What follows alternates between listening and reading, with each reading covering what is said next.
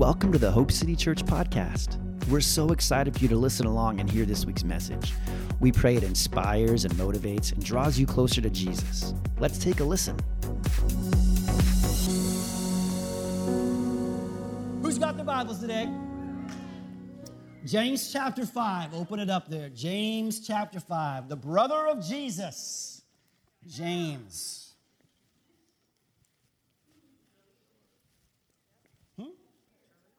Literally. Yes, yes. James is the brother of Jesus, literally. Did you know that? We talked about it in week one, but we talked a little bit about who James was. James was Jesus' brother, who we learn from the Gospels did not believe that Jesus was the Messiah until after some time. And here he is now writing a letter to us. Uh, to Jewish believers who were scattered abroad, he says at the very beginning, who were like sent out when the Romans came in and started persecuting people and kicking them out, all these Jews who believed in Jesus got spread apart. It's called the diaspora, is the Greek word for it. So they were spread out everywhere. So James, Jesus' good old brother, sits down and writes a letter to them about how they should live life. We have been taking it a week at a time, a chapter per week, and digging in. And I don't know what your Bible looks like, but my Bible literally is scribbled up highlighted. There is notes everywhere. Some notes, I was looking at one today and I couldn't remember what that note even meant. And I just stared at it because there's so little space. I have to write in shorthand. And I, I like wrote this note. I'm like, what does this mean? And it took me about two minutes, and then I figured out what it was. So it's exciting times to be alive. James chapter 5. I thought so as well. I love it when you're here. James chapter 5, starting at verse 1. The heading in my Bible, I don't know what it says in yours, it says, Warning to the rich. Man, tell you what, every week we say this, but James pulls no punches. Man, he is just slapping everybody around. Warning to the rich. Look here, you rich people. Weep and groan with anguish because all of, of all the terrible troubles ahead of you. Your wealth is rotting away, and your fine clothes are moth eaten rags. Your gold and silver have become worthless. The very wealth you were counting on will eat away your flesh like fire. Good Lord. This, this treasure you have accumulated will stand as evidence against you on the day of judgment. For listen, look at your neighbor and say, Listen. Uh, hear the cries of the field workers whom you've cheated of their pay. The wages you held back cry out against you. The cries of those who harvest your fields have reached the, the ears of the Lord of heaven's armies. Woo! Now listen, if you back up, remember we talked about this one week how when the Bible was written, there is no uh, there's no nice little headers, there's no chapters. James didn't sit down and write, okay, chapter one, I'm going to talk about this. And chapter two, this is chapter two, now I'm changing thoughts. He didn't put in commas and periods and exclamation points and quotation marks and colons and semicolons and all those things. Jen says we got it, so okay, great. So that's not how James wrote the Bible. And if you go back up to the very end of chapter 4, he ends off saying, hey, in verse 13, he says, Look here, you who said, today or tomorrow we're going to go to a certain town, we'll stay there a while, we'll do business there and make a profit. And then in verse, in chapter 5, he begins talking about the rich people. Now remember, he is writing to Jewish believers who were scattered abroad people who were Jews, who came into the faith of Jesus Christ, and then were sent all over the place. And now these people somehow along the way got rich. And the way they got rich was off the back and sweat of others that they cheated and stole from. So he is writing specifically to them. He's not talking to every rich person. He's not saying, hey, you can't have money, because how does that work with the rest of the Bible? because we talk about how God is the God who owns a cattle, the cattle on a thousand hills. And we talk about how God delights in the prosperity of his people. So he's not preaching against riches. He's not preaching saying, hey, if you've saved up for yourself and you've got money for retirement and you've bought a house and you have nice clothes, you're in big trouble. That's not what he's saying here. He's talking to people who cheated and lied to get what they had. Verse 5 says, You've spent your years on earth in luxury, satisfying your every desire. Now, I do want to pause here for a second, because this verse kind of stings everybody a little bit. Mm, just a little bit. Because think about society today. You've spent your years on earth in luxury, satisfying your every desire. Now, it's not bad to satisfy your desires as long as they're good, godly desires. Right? But what does the world teach us to do? What does the world say about living life? Do what you want. If you want it, go get it. Go enjoy it. Go partake of it. Go and live life to the fullest. Go experience life. Go see what life has to offer. Indulge yourself. Sometimes people go a little too far on that, don't they? It says, You spent your years on earth in luxury, satisfying your every desire. Can I just say, side note here, life is not about you satisfying your every desire. Sorry. so sorry. I'm not really. That was not true. I'm not sorry because it's the Word of God. God wants you to enjoy life. He wants you to enjoy the good things He has in life for you. But you were not created, you were not put here just to satisfy your every desire.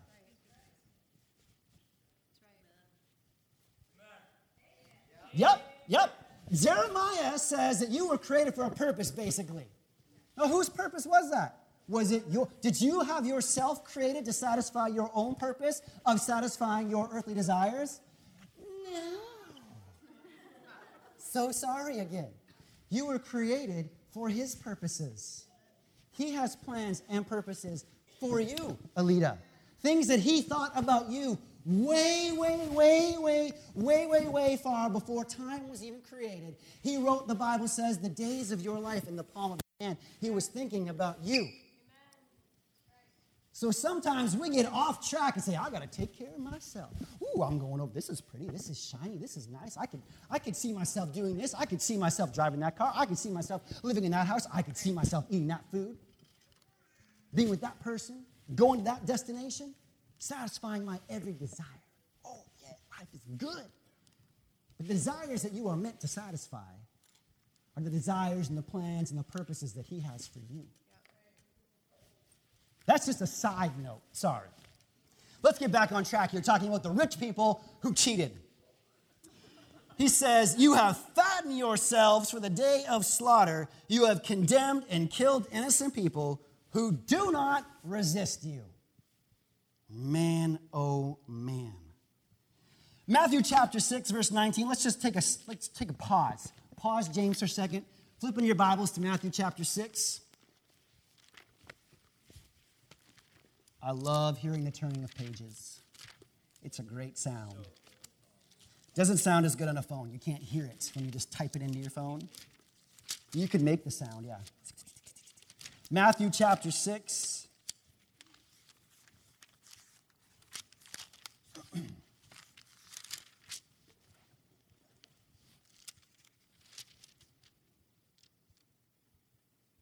Nineteen. Jesus is speaking. And this is what Jesus says. Pretty familiar passage of scripture. We all know it. Jesus said, Hey, don't store up for yourself treasures on earth where moth are going to eat them, where rust is going to destroy it, and where thieves are going to break in and steal. Store your treasure in heaven where moths, guess what, guys? No moths in heaven. Guess what else? No rust in heaven. Oh, man. That's exciting news. Can't destroy, and thieves are not going to break in and steal your treasure in heaven, he says. Whatever your, wherever your treasure is, there the desires of your heart will also be. James is reminding these Jewish believers basically of what Jesus said. Don't cheat people, don't steal, don't get rich off their work and then lie about it. The real point to be here isn't about getting rich, anyways. The real point to being here is to fulfill the plans and purposes that God has created you to do. The riches and the finances and all that stuff that goes along with it, that is to help you accomplish what God has called you to do. Can I get an amen? Yeah. All right, back to James. So here in verse 7, he says, Dear brothers and sisters, dear brothers and sisters, be patient you should underline that, circle it, highlight it, and put an exclamation point on both sides of the word. Be patient as you wait for the Lord's return. Consider the farmers who patiently, again, underline, highlight, circle, exclamation point on the front and the back. Patiently wait for the rains in the fall and the spring. They eagerly look for the value, valuable harvest to ripen. You too must be patient. What do you think you should do with that word patient? Underline, circle, highlight, exclamation point on both front and back. Take courage, for the coming of the Lord is near. Now, if you were just reading this passage of scripture and you're just like flying through it, skimming, you could be like, why, why is James talking about rich people who've cheated and God has heard? And now suddenly he's talking about farmers being patient and, and um, God is near. Like, wh- why? Why? I don't, James, James, the brother of Jesus with ADD. That's not the case. His point is, he's talking to these people, he's saying, You cheated these people. Now he's talking to the people who were cheated and who need vindication and who need to see God move on their behalf. And what does he say to them? Be patient. How many times did he say it in that passage of scripture? If somebody says something to you three times, what do you think they're trying to convey? Yeah, they're trying to say, hey, if you hear anything I'm saying, listen, this is what I'm saying. Be patient. Who likes being patient? Can I tell you a McDonald's story? Yes, please. Years ago, years ago, on Wednesday nights, we would drive home, me and my wife and Josiah and Sydney, our kids, and we had our nephew Chase in the car with us. And every Friday night after church, we would go and get a Coke from McDonald's and French fries just as a snack on the way home. One night we're in down, we're driving. We used to live downtown Chilliwack. We pull in the drive-through at downtown Chilliwack McDonald's. One star review. Don't go there, by the way. we pull up. It's got to be like 9:30 at night. We're sitting there waiting. Put our order in. Okay, great. You got three cokes and three pies. Come to the window. I don't know what happened. I don't know whatever happens at McDonald's drive-through. Something. It's like a time vortex. Just stops life there. Like time slows down in the drive-through lane of McDonald's. So we pull up. There's one car ahead of us. We pull up and just sit there. And sit there. And sit there. We sit there so long that people start shutting their cars off in the drive through lane. We can see in the windows people running around, little teenagers who work at McDonald's. Do we have any teenagers, young people who work at McDonald's here? Awesome.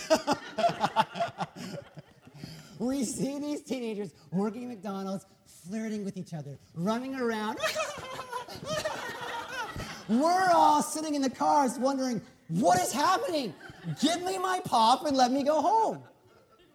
The windows are rolled down. All of a sudden, out of nowhere, we hear this guy behind us yelling, We come here because it's fast, not because it's good. and it's true.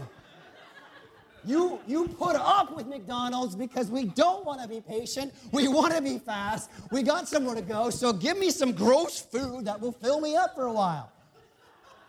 James is saying, be patient. God is moving for you. God is working on your behalf. And I'm here to tell you today, Pastor Blake's prayer of enthusiasm is catching up, so here we go. I'm here to tell you today if you're going through some things in life and it doesn't look all sunshine and roses and rainbows and leprechauns, maybe you got to wait where you're at. Because God is moving. We come here because it's fast, not because it's good. That has become our family's McDonald's motto. He says, Be patient as you wait for the Lord's return. Consider the farmers who patiently wait for the rains in the fall and in the spring. They eagerly look for the valuable harvest to arrive. Can I just tell you today, maybe you're not eagerly looking for God to move on your behalf like you should be. Maybe we're not patiently waiting like we should be. Maybe you need to sit down and eagerly wait like this. Hmm. What are you doing, Jake? I'm eagerly waiting. It's time for dinner. I don't care.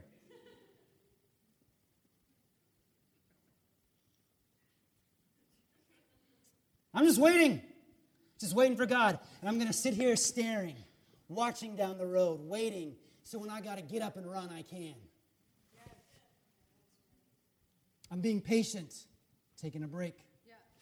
This stuff around me, it matters a little bit, but not as much as waiting for God.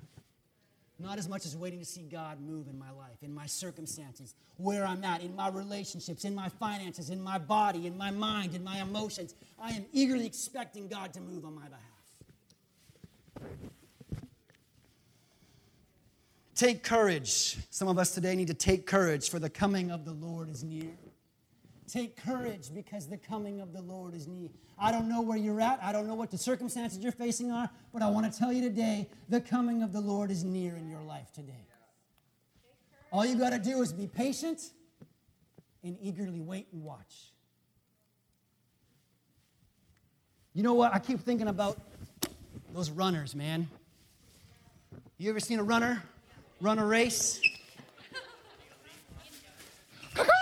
no, I'm not going to. Those runners get ready to run a race, what do they do? They all walk up, they're all shaking their legs. You know, they got to shake. I don't, I don't know what this even does. They're shaking something. Like, oh, good. Here we go. It's time to race. It's time to race. And they walk up to that starting block, and what do they do? They find their place. You know, they do this. Right? And they put their, they put their feet on the block, and they do this, and they go, They look at people beside them, size them up, and they stand. And then what are they doing? They're just looking down the lane. They stop looking at each other. They stop looking around. They're not fidgeting with their legs anymore, but they are waiting. Because as soon as that gun goes off, what are they going to do? With everything they got, they are pushing off and they take and they run. And they are gone, right? Yes, in these shoes. I'm here to tell you today you need to eagerly wait for God. Get down on the starting block and get ready for Him to move in your life. Because for some of you, when He moves, you're going to have to take off like a runner. Be ready. Be patient they got to wait, and that's the worst time. Does anybody, like, do you ever remember running races for school?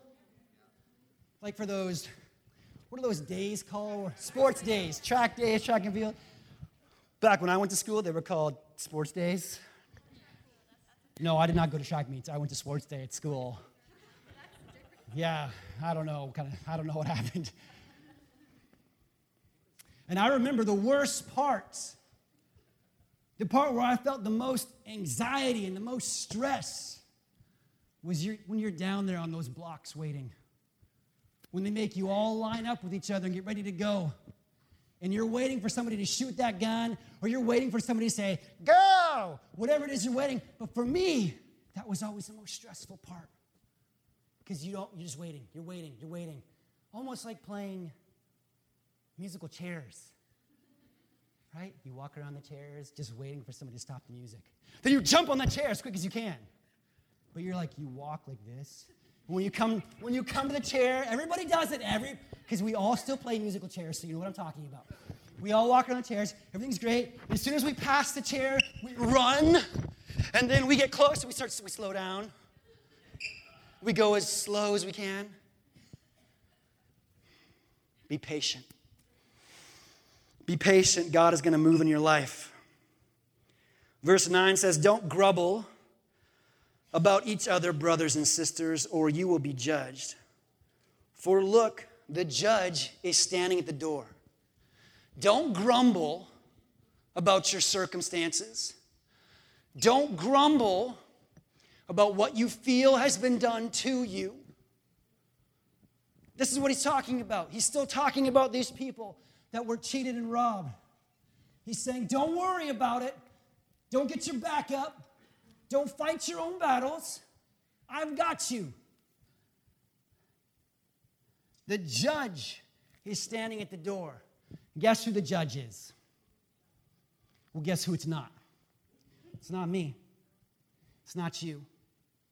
There's one judge, And that's God. And He is right there. All right, let's keep going. For examples in patience and suffering, dear brothers and sisters, look at the prophets who spoke in the name of the Lord. We give great honor to those who endure under suffering, don't we? And we do. We look in the Bible and we, we read about these people who suffered and we give them great honor. But when it comes to us in our life, what do we do? We want to have a McDonald's God. We want stuff right now. We want it fast. We want to move through. We're in a hurry, God. Can't you see how busy my life is? Can't you see what I need? I can't wait for this. I need it right now. But when we look in the Bible, we say, oh, look at Job. He starts talking about Job in a second here. Look at Job. Oh, Job endured the suffering. What a great man Job was. Yes, he was, but guess what? There's things in your life that you've got to go through just like Job. He says, For instance, you know about Job, a man of great endurance. You can see how the Lord was kind to him at the end, for the Lord is full of tenderness and mercy. For the Lord is full of tenderness and mercy. I don't know what you necessarily think about God, but if I could remind you of anything today, it is that the Lord is full of tenderness and mercy. What does full mean? It means full. That's what full means. Full means there ain't no room for anything else in there because guess what? It full. It's full. And you know what God's full of? tenderness and mercy. And what does he want to do with that tenderness and mercy? He wants to pour it out on you. He is full of it. Tenderness and mercy. So think of your situation. Think of your life. Think of what you're going through. Think of what you're dealing with. And then think about this thought. Huh. God, who is my judge, and I just read in a few previous verses that he's standing at the door and he's ready to move on my behalf. And I just need to be patient for him. And he's full of tenderness and mercy. That's the God that we serve. He's not up in heaven with a big yardstick or a ruler stick ready to give you a spanking. He's not checking off all these things. Oh, Look what Sloan did yesterday. Look at this list I have. Page 74, page 397. He's full of tenderness and mercy and wanting to pour it out on each and every one of his children. Some good stuff. Verse 12 says, But most of all, my brothers and sisters, never take an oath by heaven or earth or anything else. Hey guys, just a simple yes or no so that you won't sin and be condemned. Well, this is an interesting verse, isn't it? Just a simple yes or no. Don't swear by anything else. Don't take an oath. And here's the thing for most of us, uh, taking oaths has become something that is so commonplace. What he's talking about was back when he wrote this, people would take an oath and swear by a god or swear by his footstool or swear by other gods because their word wasn't enough for what they were trying to say. Yes, me and Jen were having a conversation yesterday about something, and she kept asking me the same question over and over and over again. And, and I just said, Well, I can't say, because I just finished reading James, I can't say, I swear to God. Because how many times you say, I swear to God? I swear to God, this is the truth. Swear to God. Give me a Bible, I'll swear on it. I was like, I can't say anything, so I'm just going to say, yes, this is the truth. So, what they would do is because their word wasn't enough, they would take an oath, a sacred oath, on somebody else's name, which was God. And he's like, don't bring God into this. Just let your yes be yes and your no be no. Your word should be good enough in your life and in your given situations. Because when you take an oath and say, I swear to God, you are bringing God into that covenant that you just made by your swearing. And we just take swearing oaths so casually. It's just an expression now, it's just a, just a way we talk. But he's saying, don't bring God into it. That way you won't sin. Okay, verse 13. It says, are, are, are any of you suffering hardships? Is anybody here suffering hardships of some kind? You got hard things going on in your life. You got issues you're facing. You got troubles you're dealing with. There's things that you just don't like that just aren't going the way that you feel like they should be. Any, anybody? I mean, all of my. It's all up. Got everything. Here's what you should do you should pray. Weird, right? It's weird that James would throw that in there. Hmm. Are any of you happy? You should sing praises. Huh. That's some weird stuff. Having a hard time, I should pray. Things are going good, I should sing praises. Don't answer this question out loud. But when's the last time you did either one of those things? I hope it should be all the time. And here's what most of us do, truthfully. We are always so good at praying when we hit hardship in our life, aren't we? But when things are just awesome, how often do we be like, oh, God, thank, God, you're so amazing. God, you worked in my life. God, I saw you move. I'm so, God, I just love you. I just love you. I'm so thankful for what you've done in my life. God, I just, you know what? You are moving. You are speaking. You did this for me. And I just want to thank you. I just, I just want to say thanks, God. I just want to tell you I love you. I love you, Jesus. Thanks for working in my life. Thanks for fixing that. I couldn't fix it. I didn't know how to fix it. But somehow you came in here and just lickety split, made the whole thing awesome. And I just want to say thanks. When was the last time we did that? Right now. Right now. Come on.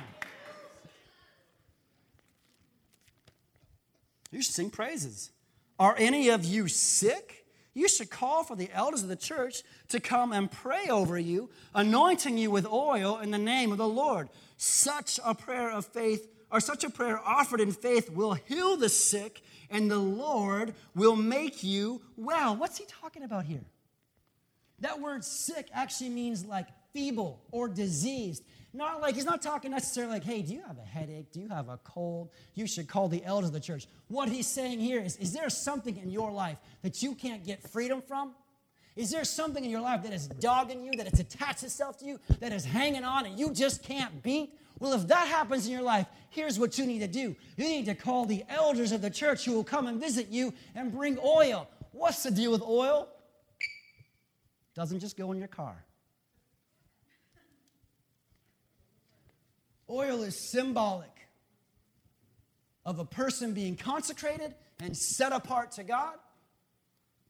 And it's symbolic of the Spirit of God. And so when they come and people come and say, Hey, I can't get free of this in my life. I am stuck. I can't get healed. I can't get made whole. I'm dealing with this thing over and over and over again. And I want it broken off of my life. Then when they, the elders show up at your house, they bring the oil, like the Bible says, and they anoint you with oil, and they are setting you apart. Amen. Saying, Satan, get your hands off. This person belongs to Jesus Christ. And the oil symbolizes God's Spirit resting upon you and in you. He says in verse 15, such a prayer offered in faith will heal the sick, and the Lord will make you well. And if you have committed any sins, you will be forgiven. You know what that tells us? Tells us that there are sins that you can commit in life and continue to commit that do and can lead to sickness in your life, that do and cause things to attach themselves to you. And when those things attach themselves to you, you've got to bring in help to get this thing off me. Shake it off.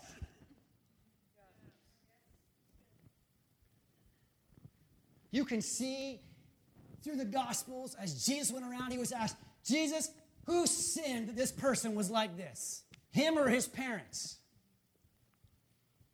You can see in 1 Corinthians 11 when it's talking about taking communion, the Lord's Supper, and he says to make sure you examine yourself. Look at your life, look at your actions, look what's going on inside of you. Because you don't and there's sin continue in your life, he says some of you are sick and sleeping, aka dead.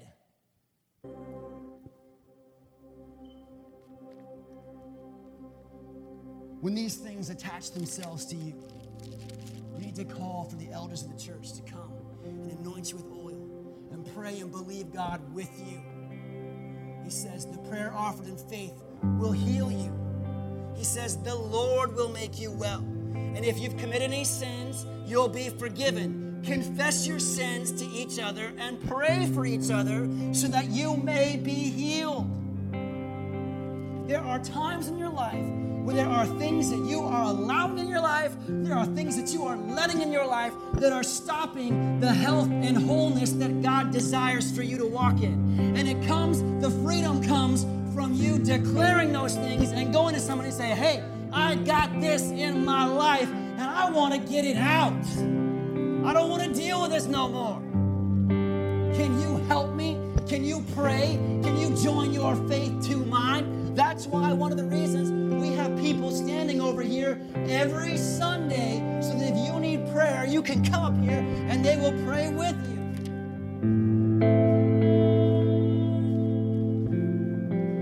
I want to make it a little note on this verse. Be wise about who you confess your sins to. Be wise. He's not saying you need to run around telling everybody you little thing you've done. You need to go to people who will hold you accountable and who will pray and believe God with you. You don't want to go telling everybody because you tell everybody, people are going to start judging you. And we don't want that. We don't need that. What we need is people to lock arms and stand together and say, I've got your back. I've got your back, and here's what I'm gonna do. I've got your back so much that I'm gonna link arms. When I go home today, I'm gonna think about you and I'm gonna pray for you. And when I get up tomorrow, here's what I'm gonna do I'm gonna thank God for you. And I'm gonna pray and believe God to see freedom and health and restoration in your life, and restoration in your marriage, and healing in your body. That's what I'm gonna do. The earnest prayer of a righteous person has great power and produces wonderful results. The earnest prayer of a righteous person. What is righteous? Somebody who is in right relationship with God. And what does earnest mean? Hard, energetic, fervent, not lackadaisical prayer. Oh God, whatever you want to do, just work. The New King James says, the effectual fervent prayer of a righteous man avails much. Then he goes on, he starts talking about Elijah, and he says this to you. And I want you to remember this. He says, Elijah was a man just like you. And when he prayed earnestly that no rain would fall, no rain fell for three and a half years. And when he prayed again, then the rains fell down. But the great phrase is Elijah was a man just like you.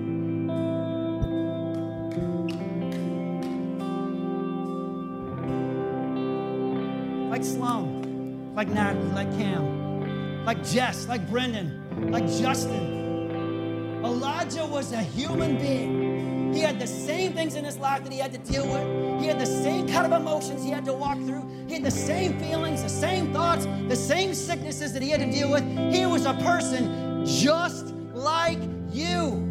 But he had effectual, fervent prayer, and he knew that God would move on his behalf. And here's the thing here's the point that James is making. If Elijah could do it, you could do it. And didn't Jesus say in John, guess what? The same works that I did and greater you're going to do.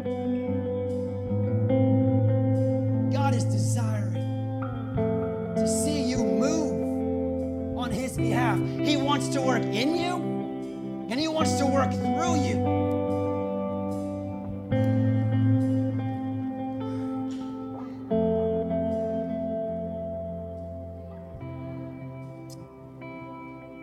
Finishes off here. He's been talking about physical sickness. Verse 19 looks like spiritual sickness. He says, My dear brothers and sisters, somebody among you, talking about a believer, somebody among you, somebody from your group, somebody from your family, somebody from your community, somebody among you, wanders away from the truth and is brought back, you can be sure that whoever brings that sinner back will save that person from death and bring about the forgiveness of many sins.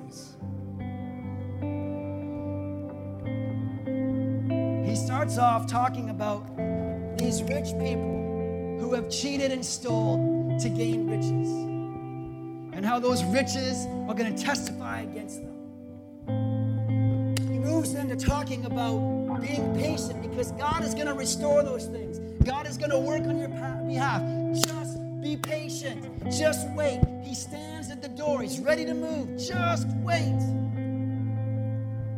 Then he walks, walks into talking about prayer and the importance of prayer. And he finishes here talking about believers who were lost, who were once among you, but something happened. They started believing funky stuff. Their eyes got covered up. They started living in sin and error, and they walk away. And he says, Hey, if you bring those ones back, you will save them from death, and their sins will be forgiven. You have an obligation to your family and your community. You're in this together with the person sitting beside you, with the person behind you. You are part of the body of Christ. There's no separation, there's no floating fingers that are detached from the hand. We're all together. You've got an obligation and a responsibility to look out for people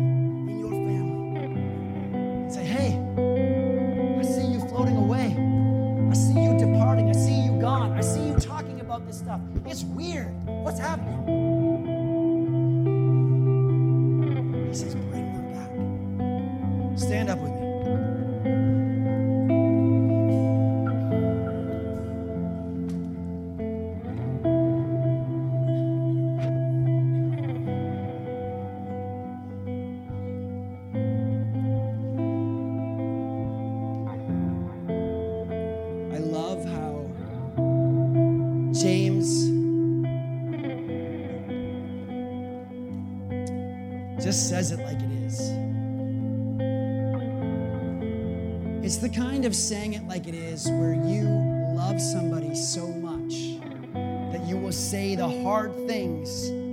Hoping to smack them around and bring them back into line. And that's what the book of James is where people have gone astray, they've spread out, they've started thinking weird things, doing weird things, acting weird. And James comes along and says, Hey, let me talk to you about some of this stuff. Let me help bring you back. And I think that's why he ends the book of James on this two verses. I think that's why he ends it there. Because the whole book has kind of been about, hey, let's act right, let's think right, let's live right. This is what you should do, this is how you should act. And then he stops and says, if you bring any of these people back, you save them from death. Jen, you got something to say? Thanks so much for joining us today. We hope you are drawn closer to Jesus and that His Spirit, His love, and His life are filling you right now. If you'd like more info about who we are and what we're doing at Hope City, head over to hopecitychurch.ca to find out more. And if you liked what you heard, head over to iTunes and rate the podcast to spread the word so others can hear too. And oh, one more thing before we go. We just want to remind you that you were made for hope.